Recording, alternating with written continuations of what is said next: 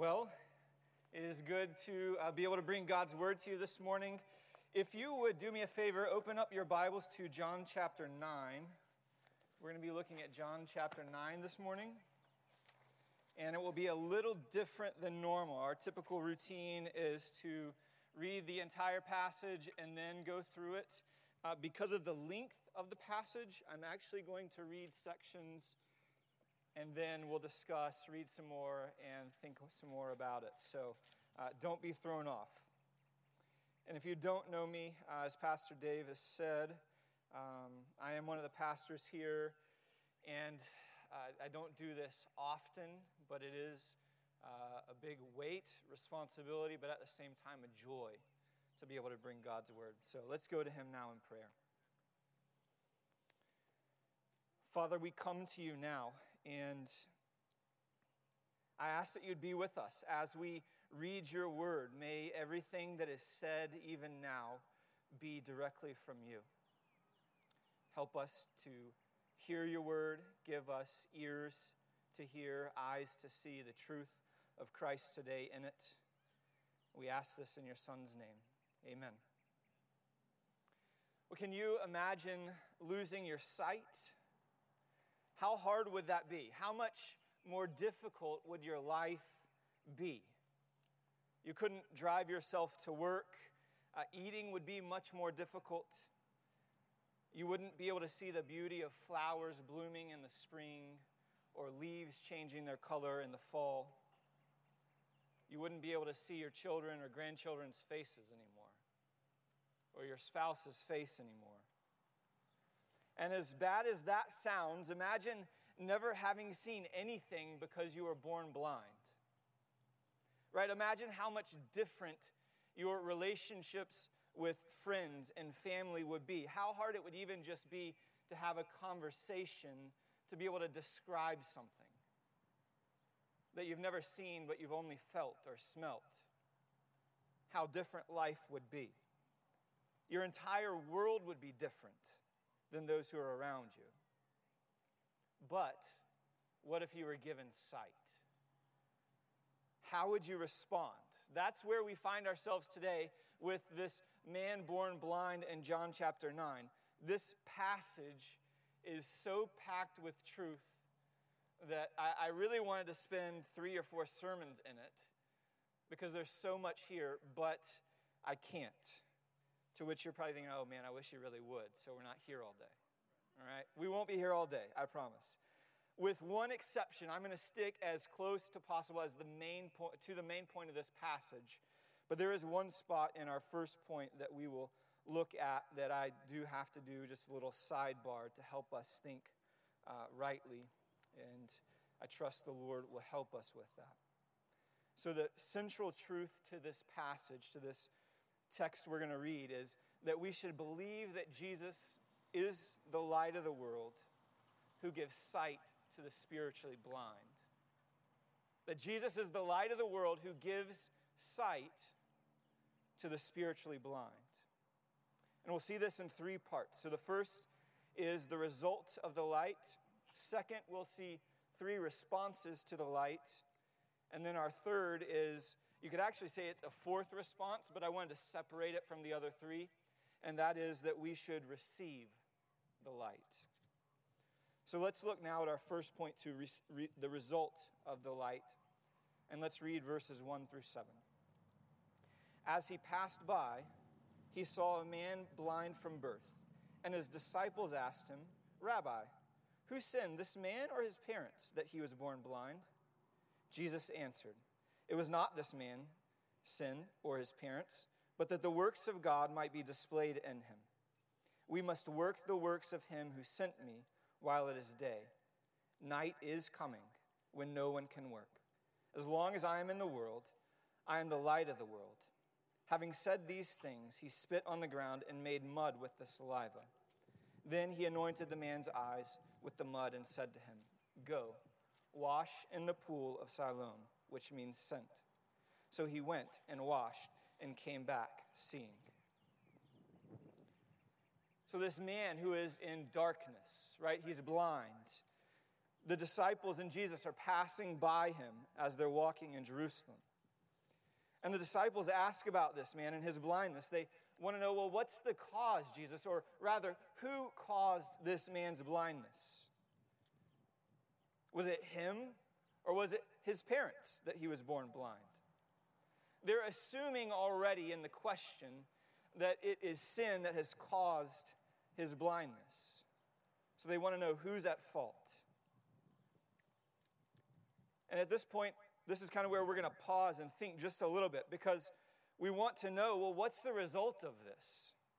The Bible does, in fact, talk often about sickness being attributed as a result of sin to us.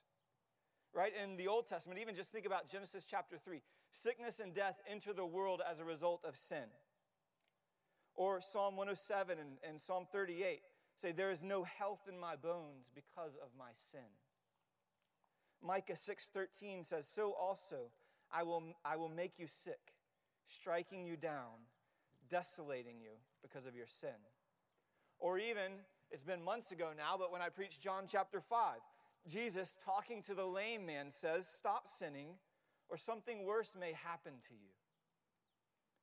1 Corinthians 11:30, right? Jesus or, or Paul's writing them a letter saying, "Some of you are sick even unto death because you've taken the Lord's Supper in an unworthy manner. Or you may even recall Acts 5 Ananias and Sapphira sold some land, gave the money, and said, This is all that we have sold the land for, and they lied. And then they died. But Jesus' response here, it actually should comfort us. In verse 3, he says, It was not this man that sinned, or his parents, but that the works of God might be displayed in him. This is good news because Jesus is saying that not all suffering is a result of sin. Some, some sickness may be, but not all sin or suffering is related to your sin. Suffering is much more complex than just to say someone's direct personal sin is a result of this direct sickness. We can't point to that always. So that's good news for us, right? You could even read the book of Job. It's a master class in teaching us personal suffering is not always a result of personal sin. So when we suffer as a believer, even when we don't know why it has come to us, we must cling to the truth that our God is, in fact, good. That he in fact does know why and there is in fact a purpose to it. Just think about romans 8.28 for all those who love god all things work together for their good so what if your good is not the removal of your suffering what if in fact your good is that you would seek the one who has allowed it in your life what if that suffering presses you close into the heart of Christ. That in your suffering, you would also seek the one who suffered in your place. And so, this is a good thing for us. That if suffering is in our life, it ought to even refine us into the image of God. You don't have to love suffering, you don't even have to welcome suffering, but in it, we must lean on, trust in our great and good God. He's also with us in our suffering. You even see in John 11, just two chapters after the one we're reading now, that the close friend of Jesus, Lazarus, dies. Jesus, in fact, weeps, but even in his sorrow, he says, his death is for the glory of God. And so we have to ask our questions well, what's the purpose in this man's blindness? And Jesus is very clear it's to display the works to display the glory of God. So, whose sin caused this man's blindness? Jesus says, well, sin didn't cause this necessarily. The purpose is that God's works may be on display for all who see this man. And even notice, at this point, Jesus hasn't promised healing to him. He simply stated that the purpose of his blindness is to display God's work in his life. So, God can't, or can't God display glory through sickness? Not necessarily by healing. Can't God display his glory through drawing you near to him in sickness? And can't God display his glory through sickness by giving you trust in him? A trust that is so deep that even like the trees coming upon the winds this past week, that you aren't knocked over because your roots, your faith is so deep in Christ that you will not be shaken. And I know this is true of so many of you. In our church, in fact, are suffering with cancer and other sickness and other things in your life that come against you. And I hear some of you even talk about how you tell the doctors, well, I pray for a miracle or through medication that I would be healed. But either way, whether I'm healed or not, my faith is still in Christ. Because your lives testify to it, your words speak of your great hope in Christ.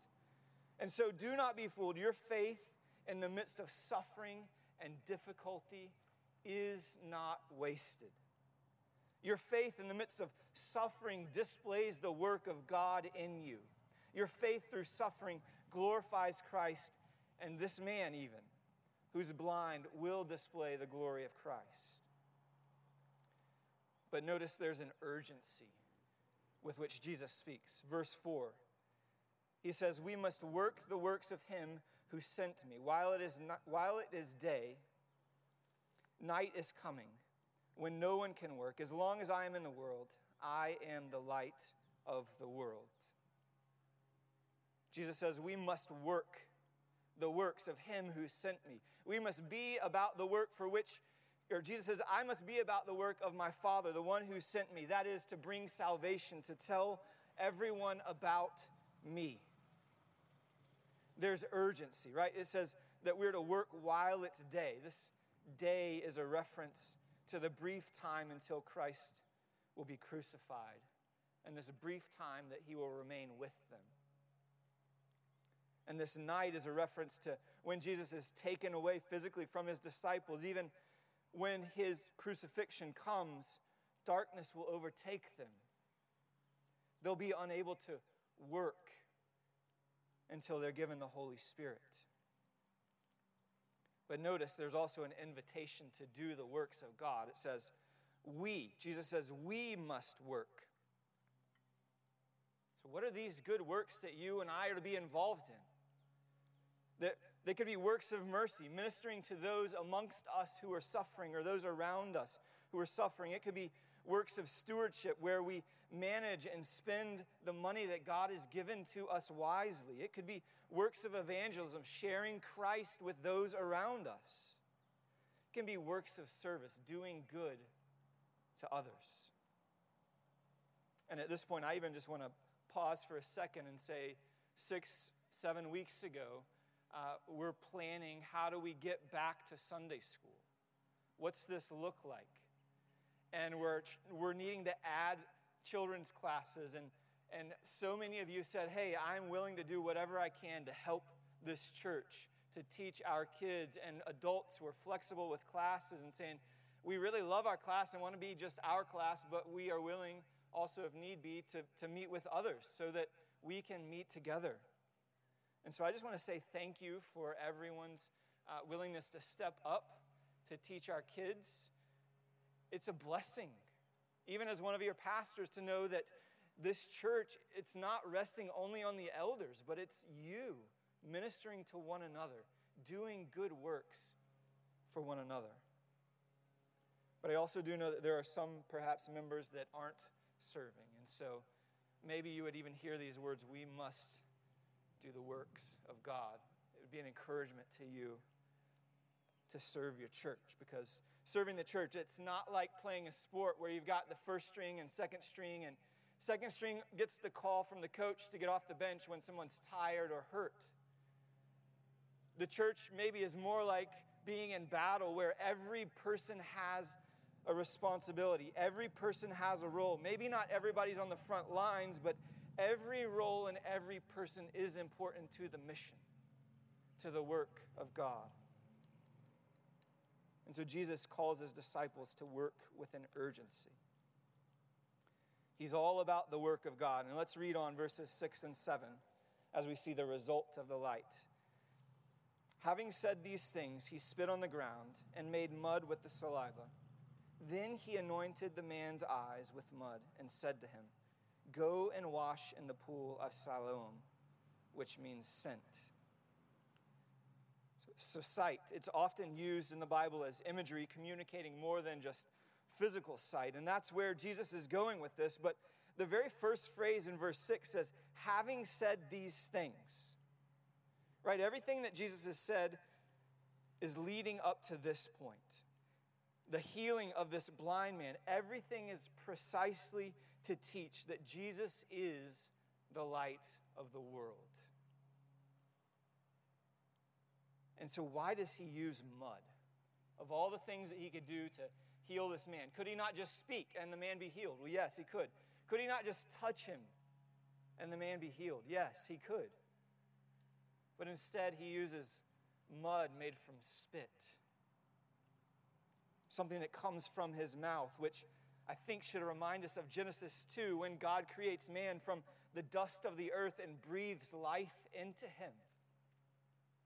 This is a similar creation here where God is creating him new, giving him eyes to see, awakening him spiritually. And then verse 7 says, So he went and washed and came back seeing. So this man, right, it must have been a walk of faith because up to this point, Jesus has not said, You will be healed. He just puts mud on his, on his face or in his eyes and says, Go to this pool and wash. So imagine this man walking to a pool with mud on his face and his eyes. To this point, never seen Jesus, never even told that he will be healed by this. He must be believing Jesus has some power to do something for him. He's trusting in him. And as a result of the light in this man's life, he receives sight. His life is new. But he also is one who is sent, right? John's so helpful in this. The, the first kind of sidebar or parenthetical comment we get here is that Siloam means sent. And Jesus said in verse 4, He says, I'm here sent by God. Now Jesus sends the blind man to the pool, which means sent. So this man is sent by the sent one to the pool, which means sent. What does all this mean? I think it's John's writing pointing us to that true disciples of Christ are ones who are sent. We are, as a Christian, sent ones. We're not just ones who receive and that's the end, but we're ones who receive sight and then we go bearing light, the light of Christ. We proclaim the good news of Jesus. And so, as a result of the light the blind man receives, he receives sight. But you would think, or you would think, that this would bring great joy to those who know him. But not everyone is so pleased in his life. So let's turn now to our second point and let's look at the three responses to the light. The first one is the neighbors. Read with me verse 8. The neighbors and those who had seen him before as a beggar were saying, Is this not the man who used to sit and beg? Some said, It is he. Others said, No, but he is like him. He kept saying, I am the man. So they said to him, Then how, are you, how were your eyes opened? He answered, The man called Jesus made mud and anointed my eyes and said to me, Go to Siloam and wash. So I went and washed and received my sight. They said to him, Where is he? He said, I do not know. These neighbors, many who had seen him, didn't even recognize him. He had, he had to tell them who he was. They, they even argued, like, this is him. No, this is not him. And he's right there speaking, hey, that's me. It's me right here. Imagine how different he was. Because they're so skeptical that they even had a hard time receiving even his own testimony. That they ask him, well, how? How were your eyes opened? He said, Well, this guy called Jesus. He's the one who made mud and put it on my eyes, and I went and washed like he told me to, and I received sight.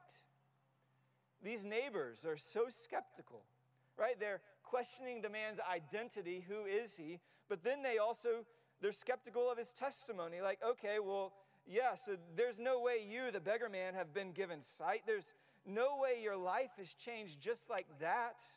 There's no way you're the same kid who was born blind that we've known our whole life, the one who has begged for everything your entire life. It's like, was it, was it really that easy as they question him? Let's see the man, right? Where is he? Where's this man that you call Jesus?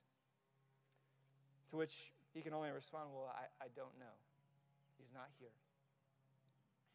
These neighbors are skeptical. And if it weren't enough that the very people who knew him didn't believe him, let's look now to verses 13 through 17 as we see the next response the, from the Pharisees. They brought to the Pharisees the man who had formerly been blind. Now it was a Sabbath day when Jesus had made the mud and opened his eyes. So the Pharisees again asked him how he had received his sight, and he said to them, He put mud on my eyes, and I washed, and I see. Some of the Pharisees said, This man's not from God, for he does not keep the Sabbath. But the others said, How can a man who is a sinner do such signs? And there was a division among them. So they said again to the, to the blind man, what do you say about him? Since he's opened your eyes, he said, He's a prophet. So apparently, this man receiving a sight has caused such a stir in the neighborhood that they decide, well, we've got to take him to our local religious leaders to find out what's their opinion to help us figure out what's going on with this guy. So they bring him to the Pharisees, and, and, and we see there that there's this combination that usually doesn't uh, it's not usually happy, right? It's the combination of the Pharisees and Jesus and the Sabbath. The combination of those three is almost always negative. There's controversy, conflict. And so, even as you're reading this, I'll be okay, well, what's about to go down? Something is going to happen. These Pharisees are upset that Jesus has made mud and healed someone. Like, really, guys? Are you, you're worried about that? It's the Sabbath. But their concern is that Jesus has broken the oral law, that they've equated to the same as God's written law, as his scriptures that are given to us. So, verse 16 some of the Pharisees said, This man's not from God, for he doesn't keep the Sabbath. But others said, How can a man who's a sinner do such signs? And there was division. They keep arguing whether or not Jesus is from God, seeking to pin him down as a sinner. They're arguing that the way Jesus healed, because of that, it means it's proof that he can't be the Son of God. But they're adding these laws. And so these Pharisees are arguing about who Jesus is, and in their frustration, turn back to this man and question him again. So I know you say he healed, and he did it by making mud, and oh, yeah, it was on the Sabbath. So what do you say about him since he opened your eyes? To which the man says, Well, he's a prophet. The Pharisees are trying to force him to make a decision. Whose side are you on? Are you on our side, the religious leaders, or are you on this man's side, Jesus? And he says, Well, he's a prophet. The blind man seems to be keenly aware. He can see where they're going with this. So he says Jesus is a prophet, meaning that is, he must be sent by God.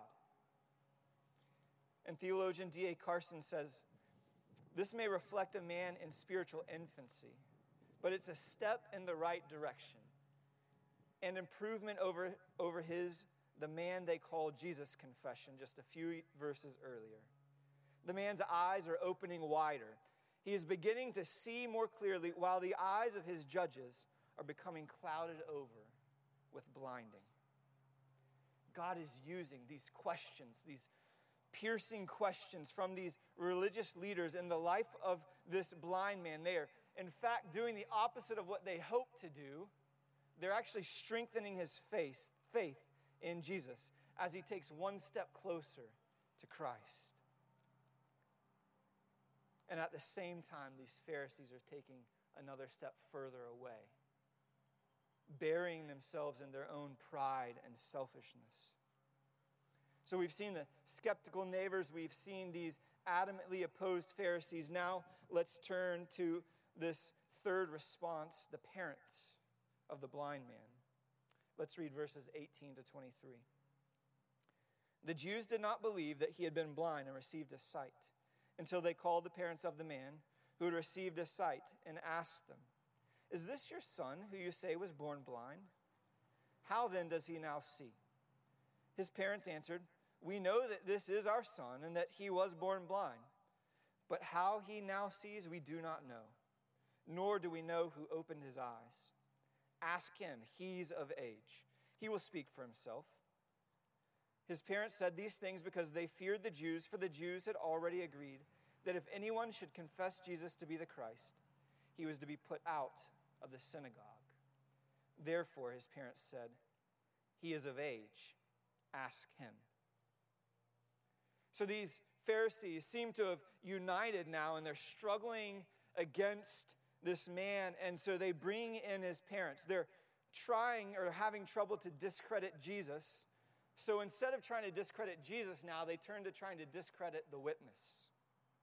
They rehash everything again with this man's parents just to find maybe some weakness in the testimony, some weakness in this blind man and what he said. So they go to the parents. They ask him, What's, is this your, your son? Is he really born blind from birth? To which they say, Well, he is our son, yes. He was, in fact, born blind, but that's all we're going to give you. That's all we can say, right? We're not willing to go anymore and say anything else about what you're trying to get us to say, which is, who is Jesus? So, what would cause parents to respond like this? Right? This is their son who they've been caring for day after day after day for his whole life 25, maybe 30 years. He's old enough where they'd say, He can speak for himself, ask him. You would think these parents, of all people in his life, would rejoice that Christ has given their son sight, that Christ has given him a new life. But they're controlled by their fear they won't testify fully. Right? They say, well, he's our son. He was born blind. But we don't want to go any further because we're afraid that you might kick us out of the synagogue. Their thoughts are directed to what is it going to cost me if I identify Jesus as the Son of God, as sent from God Himself? So they may even be thinking, well, we can't completely answer because it might cost us our community, the people we associate with in the synagogue in our church, it might even cost us financially. And for a second time, we see in verse 23, they say, He's of age. Ask him. Because they're afraid. So I wonder if there's some here, or maybe some even watching on the live stream, that you don't yet believe in Christ. That maybe you're like the, the, the neighbor skeptics who who've seen people's lives utterly changed. And yet, something inside of you, even though you are so compelled by the change that Jesus has brought in someone, that you are just resisting. Let me urge you quit resisting. Believe the truth of Christ, who lived a perfect life, died on the cross, and was raised from the grave. Believe that the evidence of changed lives all around you. Just look at any of any of us or most of us here. Look at my life that's been changed upside down. But then also, maybe you don't know Christ, and maybe instead of being skeptical, you're opposed to Christ. You've, you've pushed against Him, and maybe even one of your complaints on why I will never believe in God is because there's difficulty and suffering, there's evil in the world. And you might even point to this man and say, well, Here's proof, even in your own Bible. Well, perhaps today, perhaps the life of this man would convince you that physical health and circumstances, suffering, that we'd find ourselves just saying, well, maybe that's actually proof, not that there's not a God, but that there's proof that I need God. I need someone to rescue me from myself. Or maybe you don't yet believe in God and you are one of these fearful people like the parents who you've investigated Christ and you've learned about him and there's something that is appealing, but it's just too much to say I'm willing to submit my life to him. It's just going to cost me too much to say I'm a disciple and confess Christ as my Lord. It's kind of scary. What's that going to mean with my relationships, the people I know? To which I say, well, welcome to the family. Welcome to the life of a Christ follower because it's not easy in this world. But to be loved by Christ and to be hated by this world is no loss at all. You gain eternity. You gain Christ. And so, would you, even if you are fearful of what it may cost you, turn to Him and trust that there is eternal gain in Jesus? But then also for you who believe in Christ, maybe you do find yourself skeptical. Maybe not of Jesus, but maybe you look at others. You look at God's work in someone else's life. Maybe you thumb through Facebook or Instagram and you see people that you once knew from high school and college that lived lives totally against Him who now profess Christ. Are you skeptical of God's work in them? Are you skeptical that, man, I wonder if they're just faking it now? Instead, you should be blown away that by the grace of God, He not only saved them, but He saved even you. That He saved even me. And so, those of us who profess Christ, instead of opposing the work of God in others, we should marvel at the glorious Savior who has saved us, who's given us new life in Christ. But also, maybe you, you do believe in Christ and you find yourself in some ways fearful. Students, youth, going in high school, walking the halls in high school, or if you go off to college, there may be times where you're tempted to be fearful to profess Christ. You don't know what it might cost you. You might think, I'm going to be looked down on. But Jesus was. You might be scared because you'll be scoffed at.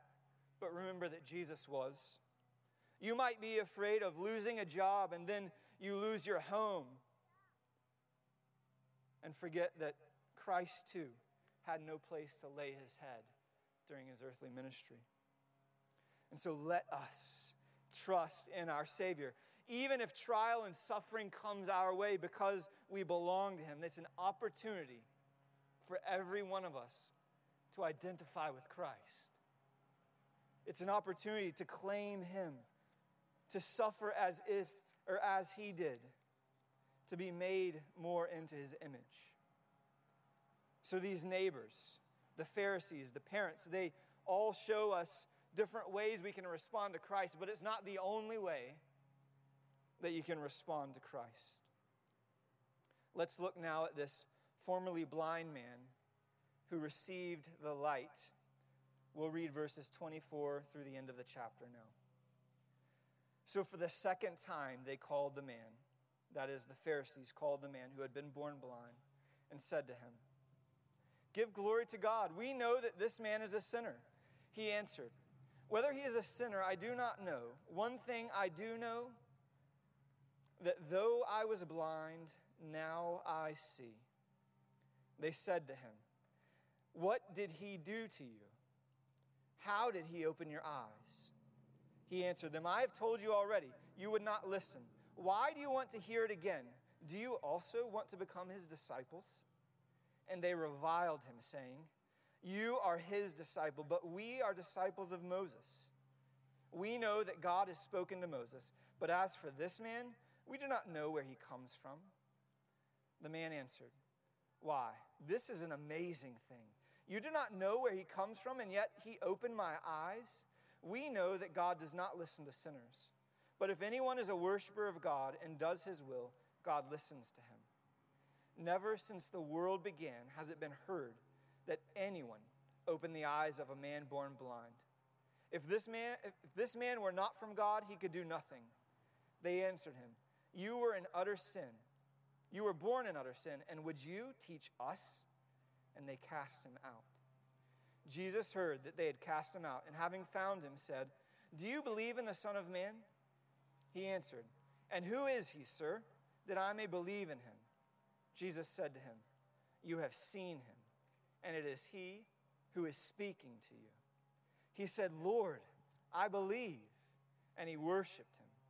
Jesus said, For judgment I came into this world, that those who do not, who do not see may see, and those who see may become blind.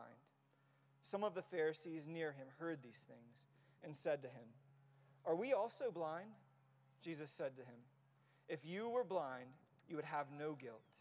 But now you say, We see, your guilt remains. So imagine being this man, right? He's blind from birth, probably felt different from everyone else in his life, like he never once even fit in. He could never have a normal job like you and I.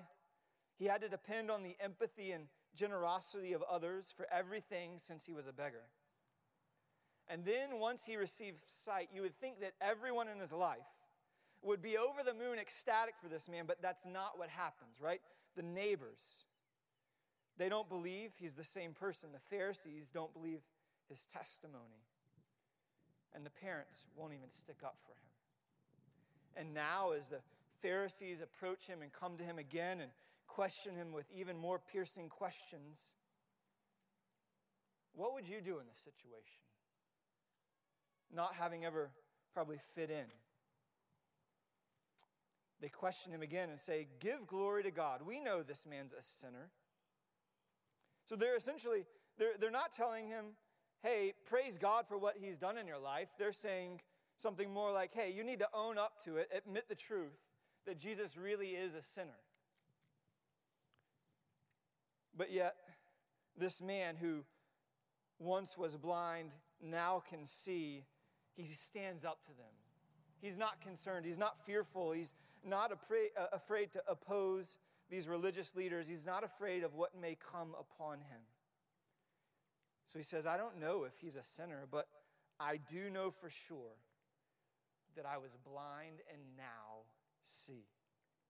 Right? These are the very words that you and I just sung in the last song. I was blind, but now I see. That's the testimony of every Christian who has ever lived. You were once in darkness, blind to your own sin more than you ever even realized. Yet Christ, the light of the world, sought you out, and now we see. That's the good news of the gospel.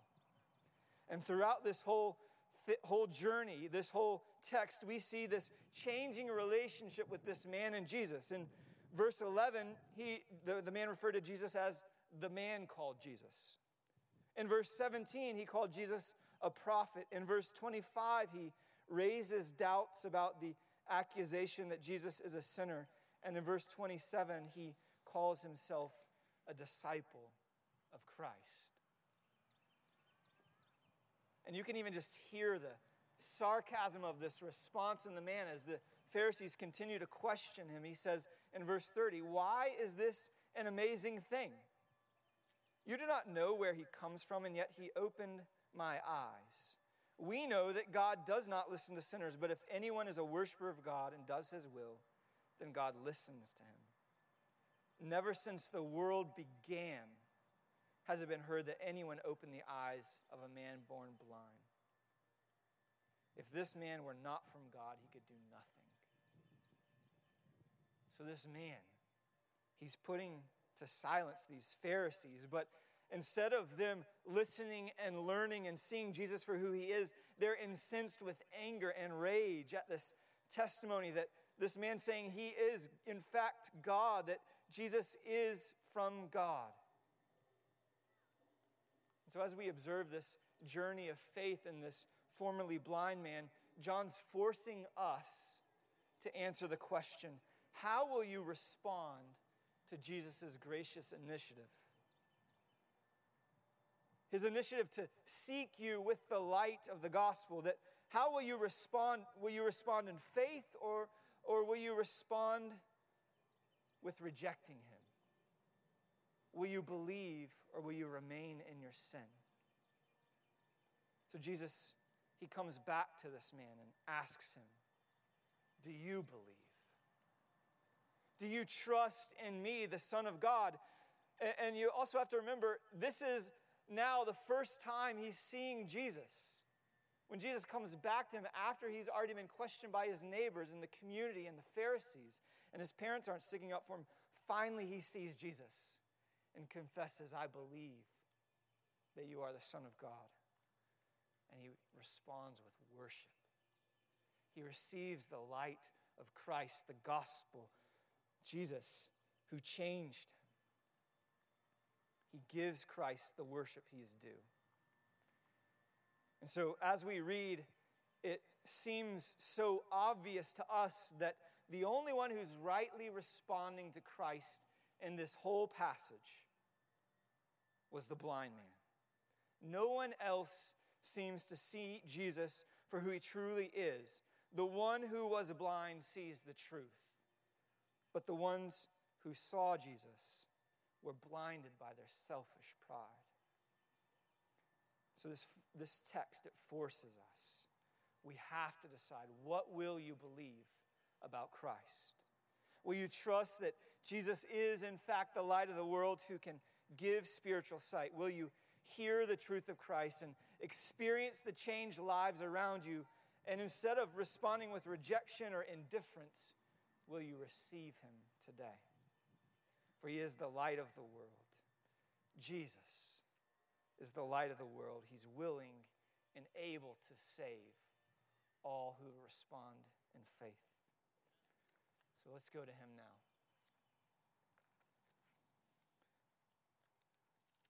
Father, we thank you for today.